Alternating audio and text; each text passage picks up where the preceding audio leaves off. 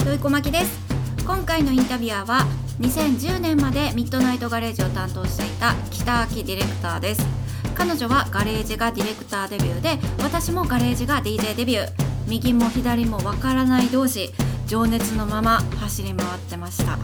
ちゃくちゃでしたでは北秋ちゃん私をインタビューしてください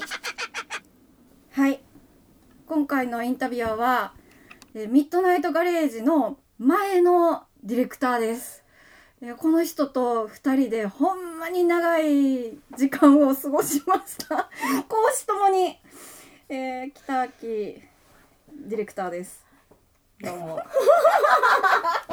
これ誰が聞くのんっていういや話をこれでもねあのねそほんま先に言っとくけど、んなに多分ミッドナイトガレージのこの20年っていうことを振り返るにあたり一番濃いのがここの2人の組み合わせやと思うねん多分今回まあね業界の人がすごい聞きたいと思う、あーそれはほでんもま聞にいてもらっても何の足しにもならへ何んの話にもならへんし話いやそれ間違ってますよとかあそこは違いですよっていうことばっかりな気がし てそう2人で何も覚えてないってそういうやねちょっとそれが怖くって、うんいやでも本当に今日今回はい、あの土井ちゃんからうんこのまあ土井ちゃんがこの企画をやってることはもちろん知ってて、うんえーこの話がきっと私に来るとは思わへんかったうんだしうんちょっとびっくりしたんやけど、うんまあその土井ちゃんのこのまあ土井小牧20年そっていうことは、うんまあ、ミッドナイトガレージ20 20年って年いうことで懐かしい話ちょっとしたいねんよという話がもらったから、まあまあいろいろ思い出そうと。いうことを、うんほんまはこれ去年に話もらっ とったのにすうまあそごい、どうしよいやういどやういしやよういろいろうーんって言うてる間に結構、まああのね時間が過ぎてしまったけどもで結局それだけ時間を取ったにもかかわらず思い出したんか言うたら思い出してないっていう ところで覚えてることはある覚えてることはもちろんえ北口ちゃんガレージ外れてじゃなんやあそれをだからね一回ね事務所に確認してうちのああ上の、えっとマジで、私は一応あの、えっと、ミッドナイトガレージを、えーうん制作している、んえー担当の制作会社の、えーキスコーポレーションっていうところで、えーディレクターをさせてもらっていてで私はもうキャあまあ言い方キャリアって言ったらあれやけど、まあ、このラジオの仕事を始めてもう20年以上やらせてもらってるんそだうけど。私よりも先に80に似たからそううん、だからドイツはだからガレージ始まる、えーよりも、まあ、そのソニックやってた時かうんらうん割となんか今日なんか仲良くさせてもらってたような気がする。うろうろしてたうんうろうろなんかなんかまあ同いなんか年で近い、うんうんそう近いそう趣味じゃないまあ好き近ないもなのっていがう、うなんんか似てたりとか、そうそう。そうあの802に来る前にお互いに同じライブに行ってたとか、そうそうそうそうそうそうそうそういうの あったりそういうの多いね先生やろあれ行ってたんやっていうとそうそうかそうそうそがう割と一緒やっスイーてトラブシャワーとかなそうそうそうそうそうそう大阪城やおんそうそうそうそう多か ったそうなんかそういうところで、まあ、割と普通に仲良くさせてもらってまあミッドナイトガレージというのはこれはじ あの知らない人も多いと思うけども一番最初は西田真さんが DJ やったそうこれはみんな知ってる人もあれか知らないけどトもリビアみたいそうこれしんさんごめんなさいしトんリビアさんだったえでも、えっと実は西田真さんがスタートでで、えっと10ヶ月ぐらいかな、ね、1, 1月から多分スタートで2001年の1 1月から10月までやってと思うね1ん月スタートやったんやあれ多分その前にちょっとじゃあ変わったそうねなんかなんかねあのーうんその前だこれこれまた記憶違いがあれであゆがいさんとかがその前になんかそのあーなんかミレニアム的なあこうれんまたちょっと分からへんからやめとこうやめとこうやめとこう覚えていないから、うんそうでそれで、えー、ロイちゃんに DJ が10月からなるっていうところでこれではうちの、まあ、引き続きうちの番組あ制作会社がやらせてもらうってことになってでロイちゃん DJ になりますで私も引き続き、まあ、その時は初めは AD やったんやけどもロイちゃんになるっていうところで、まあ、私も割とそれで何年目やったんかなちょっとえー、うーん制作入って3年目とかぐらいかな、うんうん、ぐらいで、まあ、割とディレクターというよりは、まあ、あのスタッフでスタッフ最 AD 初はうん AD でっていう感じで入っていったんかなと、まあ、それが多分23とか34音とかそんな辺かなという気がするんやけけど、ど、でで会社に確認したら2001年から、えー2010年までの中中途半端に9年間10年じゃないのに9年間つそういかてじゃてあ10周年の時のあのコンピ作った時とかはでも北脇ちゃんおにああのね動いてもらってたと思うんだけどそうそうそうそうなんかその言ったらそのこ言ったら初めの10年の、うんなんかまあい関わってたアーティストとか、まあ、選曲してたようなアーティストの曲を入れるにあたり一応選曲だったりとかにはもちろん関わらせてもらいつつでもまあその時はもうねあの今タジちゃのん、うん、今のタジちゃんがあそう割とそっグかリグリやってたんちゃうかなという感じがしててそれをうん私もなんかもう覚えてないから。ああれを CD 持ってきてるやんそうここに見たらあそうや AD は吉村ちゃんやったなっあていうその時ーのそっかそっあかとかいろいろこう考ーえスタッつフの名つね前に載載せてたそうねそうそうそいうえばね全部ねそうそうまあそういうのこともあうってーでんもその今も昔もあんま変わらへんと思うんやけども私たちが一番最初にスタートさせるにあたりまあプロデューサーからは、まあ、その自分たちのフィルターをうん通すことうん通して本当にいいものを応援するっていうことがうんを言われてまあそれはちょっうんとそれはもう基本的にまあ真ん中にあるっていうのが、自分たちが好きだとうん思うのってね好きだと本当に好きやと思うものを応援していく番組みたいなのをちょっとまあ、えー応援してややっていくんやったんやけどまああのー、そやな 私なんかななんかその今まで私がやってた中ではなんかこう20年以上こうね仕事やらしてもらっててガレージやってた時期が一番このアーティストとうん親密にやってたんちゃうか他の番組ももちろん今もそんなあの今のやってる番組であのプッシュしてるとかそのうん仲良くさせてもらってらっしゃる子いっぱいいるけど、それよりももっとりもっとなんかこう密度が濃いかったなといううん印象がうんすごくあって、私たちがやってたガレージは。確かにそうまあ、とにかくその近いうんまあ近すぎてアーティストさんとかスタッフの人とかからまあこのほら推し曲相談されたりとかしたなんでそんなん私らがそ決めうそうなんんでの私らが決めんねやろう とかいうぐらいにあったそういうのとあっかたこれどどっちがいいと思いますとそうかこれしょっちゅうこれぐらい上がってきてるんですだったそれをうんのそれぐらいに、まあ、ある意味すごくなんていうかなその信頼してもらっていたし、まあねうん、でもなんかそれなんでこんなにこう私たちが未熟やのに、うん未熟すぎるぐらい未熟やった未熟やのにこのアーティストさんとか、まあ、そのスタッフの人とかがよくしてくれたんかなっていうのを、まあ、かんこういうことをねさせてもらうにあたり、なんていうかな考えた考えたら、まあ、やっぱあのね好きがねはっきりしてたんよ。って いうかあんまりあこれはっていうのとかはもうかたくなに書けなかったりとかなんかそういうところが割とあっ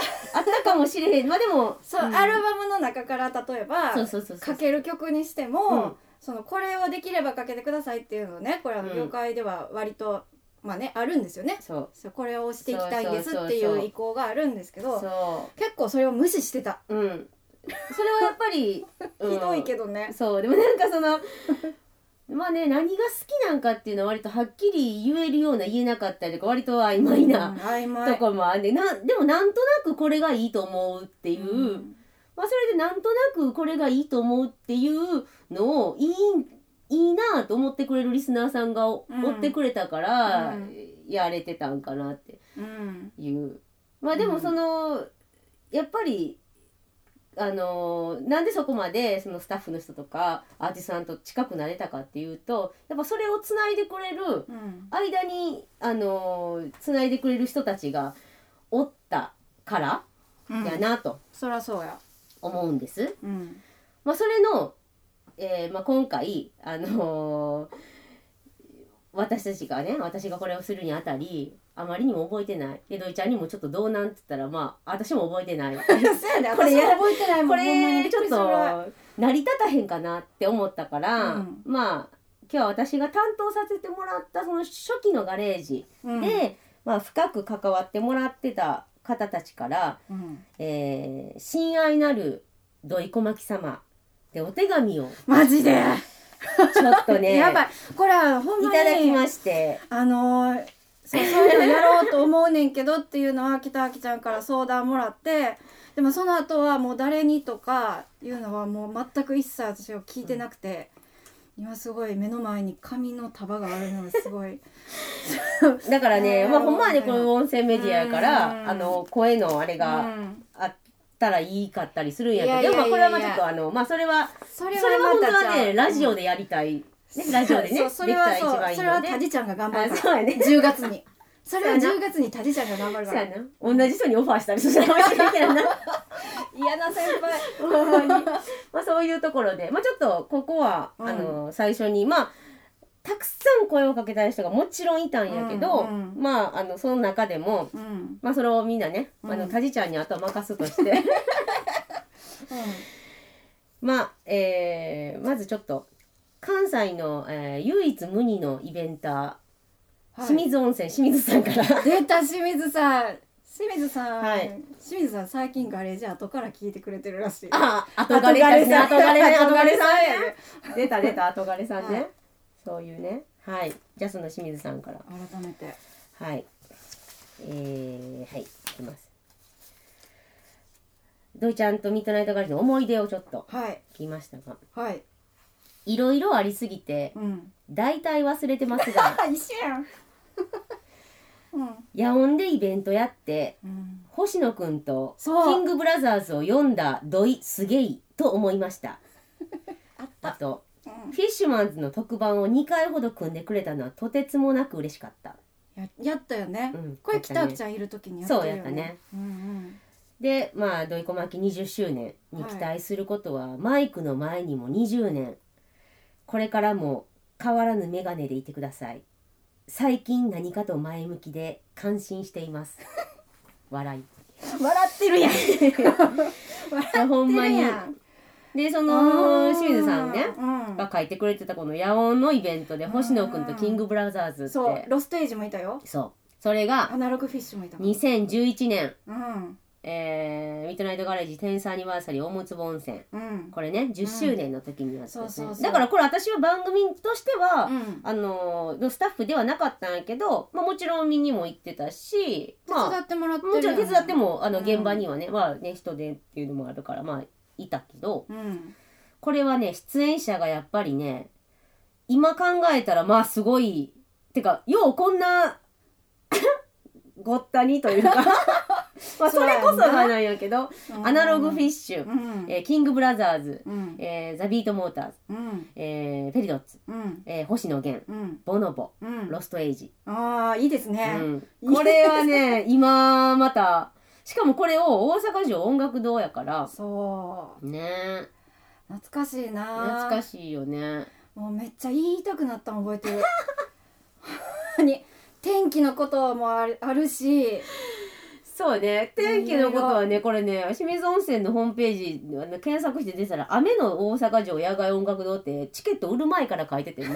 こ多れ分その前に何かやった時が雨やったんちゃあうそうなん清か水温な泉の夜音でなるほどね清水温泉降りがちやからなあ振りがちやからなそれはあるねうん確かにだからもう鼻からつけてたらうん降らんかったっていう、うんそういうやつかも懐かしいねねえそうなんかみんながその時に寄せ書き寄せ書きじゃない各アーティストさんが色紙1枚ずつ渡されてなんか書いてくれてたのえ北脇ちゃんがやってくれたんじゃないのあれ覚えてない覚えてないんや覚えてないな確かでもずそういうこそういう仕事するの私やな多分あの、うんすなあステージ周りのことをうんタジちゃんがやったとしたら、うん多分その周りのことは私がやってたんやろなそう全くちょっとすごいいい色紙の束があるよ家にああそうやんや、うんかすごい星野くんもいいこと書いてくれてんねやんかあほんま、うん、ちょっとこれもう皆さんにお見せでき ない、ね、めっちゃ残念せやなそう、まあそれはまあもうちでょっもとほんまにあの墓に入れて墓持ほっしいていくやつね墓に入れてほしいなって ほせんやまにな思うないつか星野くんにあれ見せてやりたい ななん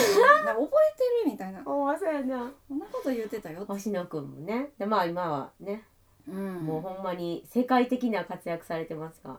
まあ、それはちょっとまあね後にしといて、うんとりあえずその、うんまあ、こんなイベントをやりましやりたとましたねはいまあそんな、えーまあすごいごめんねサクサク言ってしまって時間の関係で、全然 全然そんなガレージ10周年の思いつぼ温泉にも出てくれたのが、えーアナログフィッシュでございますおーはいアナログフィッシュはいはい続きましてはアナログフィッシュさんはい来ました元気かな最近はい全然連絡取れてない、そうなのようねんで、えー連絡したところはい2つ返事でうん「やります!」って言ってあいりただがたいいてありがたあいりがとうございますすいませんで、えーまずは斉藤くんはいあそれぞれ書いてくれてるそうねやねみんなで言ってもよかったんけどほんまやなんかそれぞれで皆さん書いてくれてありがたいはいというありがた感じでえー、っと斉藤くんは、まあ、ドイちゃんの印象はメガネって一言だ け自分もメガネそうやねんうなんでガレージの思い出を聞いたところ、えーこれがなんです本番よりも打ち合わせの時のコーヒーや新井さんと北秋さんのイチャついたやりたりを 覚えています当時まだ20代で若かったので自分が恥ずかしいことやひどいことを言ったりやったりしてそうで心配になってきましたえー、どよこまき20周年に期待することは、えーアナログフィッシュは活動長くなってタブーがいい意味でなくなってきていますあー土井ちゃんも自然とそうなっているのではないかと勝手に思ったのでこれからはお互いさらに一歩踏み込んでタガを外すなり新チャレンジなりしてみるのはいかがでしょう例挙げてくれてます礼うんほ下岡君ひげを生やし始めてみたんまやわえ最近の写真見たあ見てる下岡くんのそうすなんごいでひげそうなんうんそれはちょっと後ほどチェックうんで佐々木君、えー機材車の運転を始めてみたあ、うんしてなかったん今やっていうしてなかったんやむしろね、で斉藤君バンドのジムを始めてみたなる事ほど務仕事ね事務うん方、でへええっ、とこれはサポートの彼かな、うんあの浜本う君、んえー外食グルテンフリーで、えーうん体質改善、すごいといったように男42歳の可能性は無限に広がっていますアナログキッシュフィッシュに、えー協力できることがあればいくらでも手弁当で参加させていただきますので今後ともどうぞよろしくお願いします追伸土井ちゃんのおすすめでお参りした天川神社のお守りが、うんえー機材ケースに入ったままです来月京都にライブで行くのでその時に、えー今のアナログフィッシュ4人で足を伸ばしてみようかと思いますお斉藤秀一素敵呼んことでございましたこれちょっと一個言うとくとこの、うんえー まあ全部読んでからでいいか全部読んでからしますはいうんじゃあ、はい、続いては、えー、下岡くんですはい土井小牧様はいお元気ですかはい20周年おめでとうございますありがとうございますほぼアナログフィッシュのキャリアと同じですねうん初めて会った頃のこと昨日のことのように思い出しますはいお互い若かったですね若かったですとても楽しい時間でしたはいよく会ってた頃からずいぶん時間が経って俺は今好きな音楽をダラダラ続けようと思っていますミッドナイトガレージが関西のオルタナティブたちの新しい音楽への入り口であり続けることを望みます引き続きよろしくお願いします、はい下岡校長先生みた いなねすごい先生っぽいよねねなんかねわかる恩師からの手紙みたいな気がした 今、ほんまにねそうありがとうございます、そして最後、はい佐々木君日本で一番我々アナログフィッシュのライブに顔を出してくれる DJ ことドイちゃんはい、活動20周年おめでとうございまあすりがとうございますずいぶん付き合いも長くなってきましたねはい十何年か前に我々が大変だった時連絡くれましたねあの時の言葉今でもよく覚えています私忘れま した。ちょっと待って。はいはい。そんな風に連絡をくれた業界の人は土井ちゃん以外にいなかったし気にかけてくれる人がいるというだけで当時未知の困難に右往左往する我々は随分励まされましたその説はありがとうございました我々もまだまだしぶとく頑張るつもりですこれからますますおじさんバンドになっていってもほんまや新婦ができるたびに土井ちゃんの番組に持っていきたいですお互い体に気をつけてこれからも頑張っていきましょうこれからもどうぞよろしくお願いしますよろしくお佐々木と願いしますはいそうでもあれあれやな多分二人になった時とかじゃあないかなあそうねあの、うんちょっとねうんうんお休みになっうたんね、確かにこうあのそうねあの斎藤君があの思い出で本番より打ち合わせのコーヒーっ てね書いてくれてて、うまんあ、これほんまに何気に私たちの番組にとっては大事な時間やったうんかも気がする、っていうかこのファンキーバーでほんまにみんなくつろいでくれてた様子うんをすごく覚えていて始まるよりも、うん だから始まるよりむっちゃ何時間早く来てんねやろっていうぐ らいとかのもあったねゲストの人とかもおったし。うんほんまにまあそういう意味ではなんかあちょっと関西来たからちょっと寄りましたっていうような人とかもいてくれたりね。うん嬉しい、うん、そうでも大事やなコうんミュニケーション取るってさそうでもほんまにそのコミュニケーションがやっぱり私らにとっては、うんすっごい大事やった本番のために、そう本番のためにそれ多分ね私らがまだ未熟やから余計にそう関係性があまりないところでそうインタビューを取るっていうのがまだまだやっぱすごい苦手でそうで特うにんガレージのであのよく来てもらってた人たちは、あんまりラジオに慣れていなそいうそうそうメあのディア初めて慣れものしてなかった から出演ですとかそそううそうそういう人たち多くってだからすごいその時間でなんか割と、ああのちょっっと仲良くならしてもらう、雰囲気作らしてもらうを最初にやらしてもらったなあっていうのね、あのそうおあるよね互いになんかちょっとほぐれないと、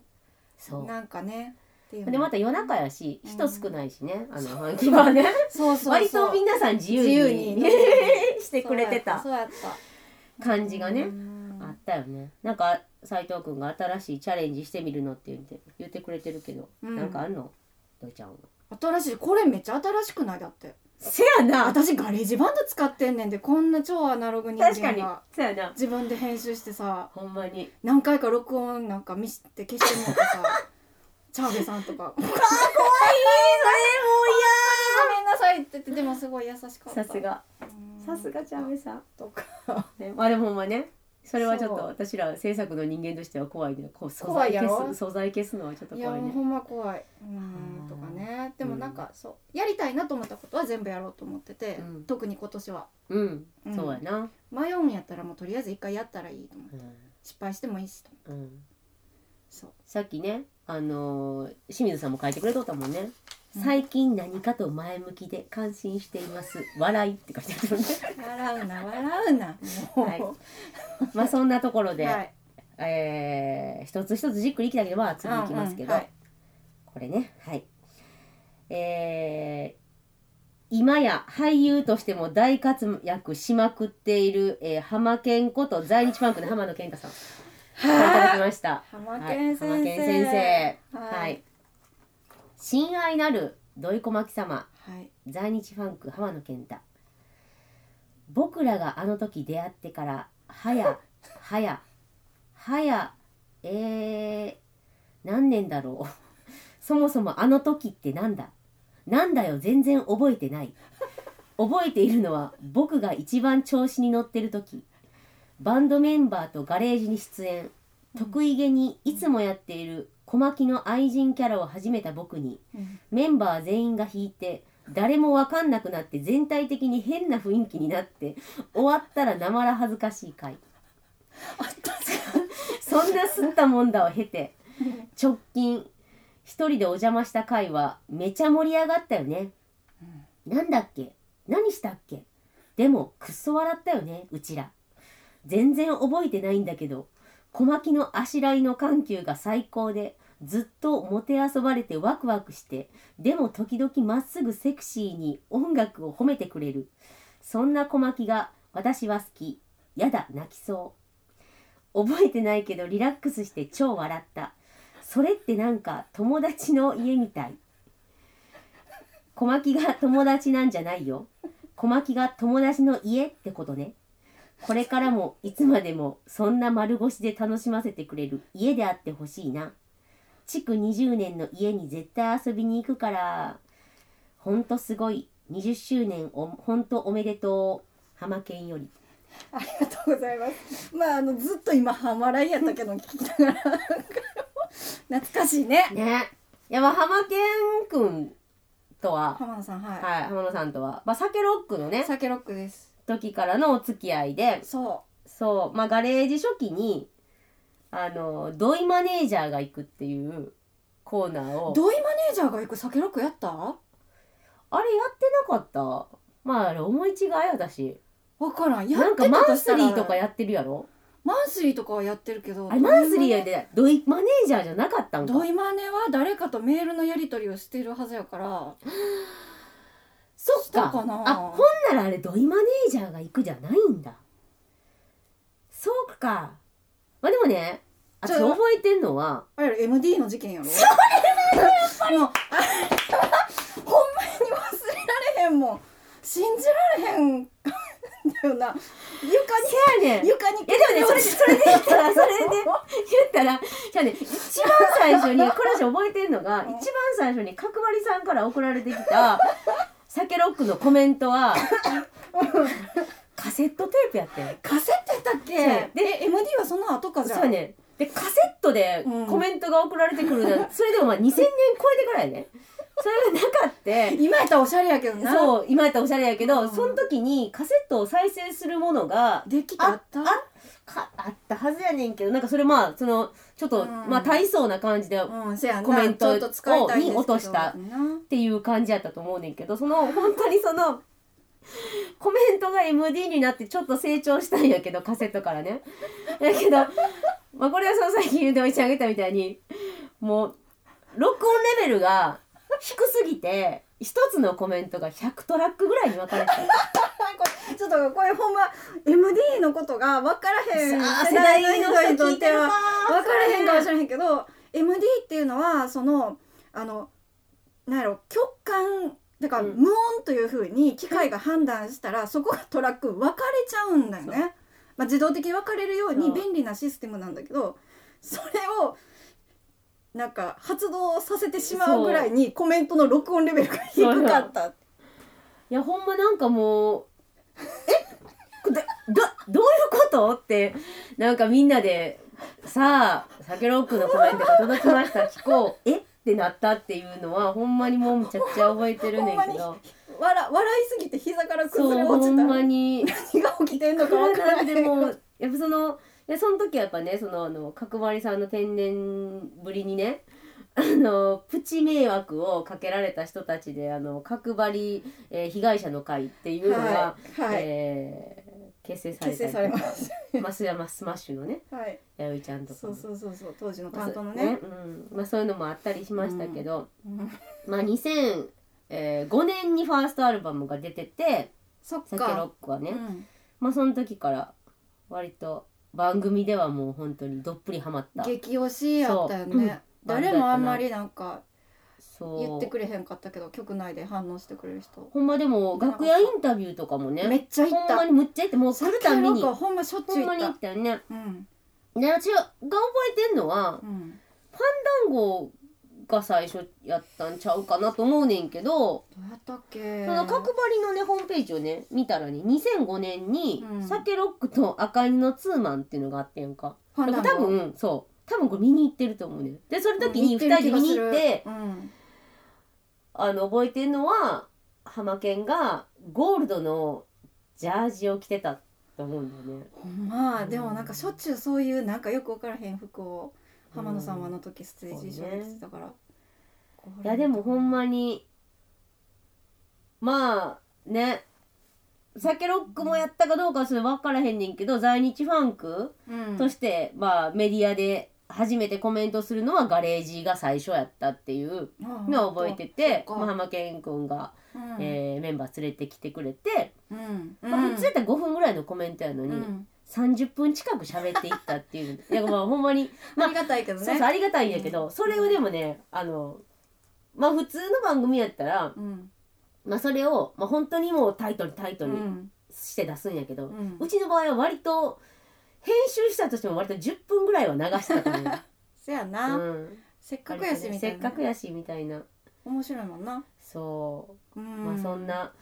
これど今どれぐらいいってんのかなっていう今ちょうどね30分ぐらいです ね、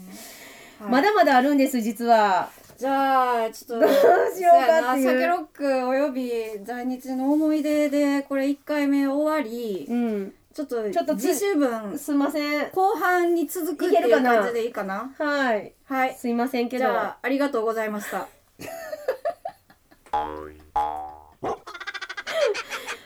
私こっち回そうと思って回してなかったわ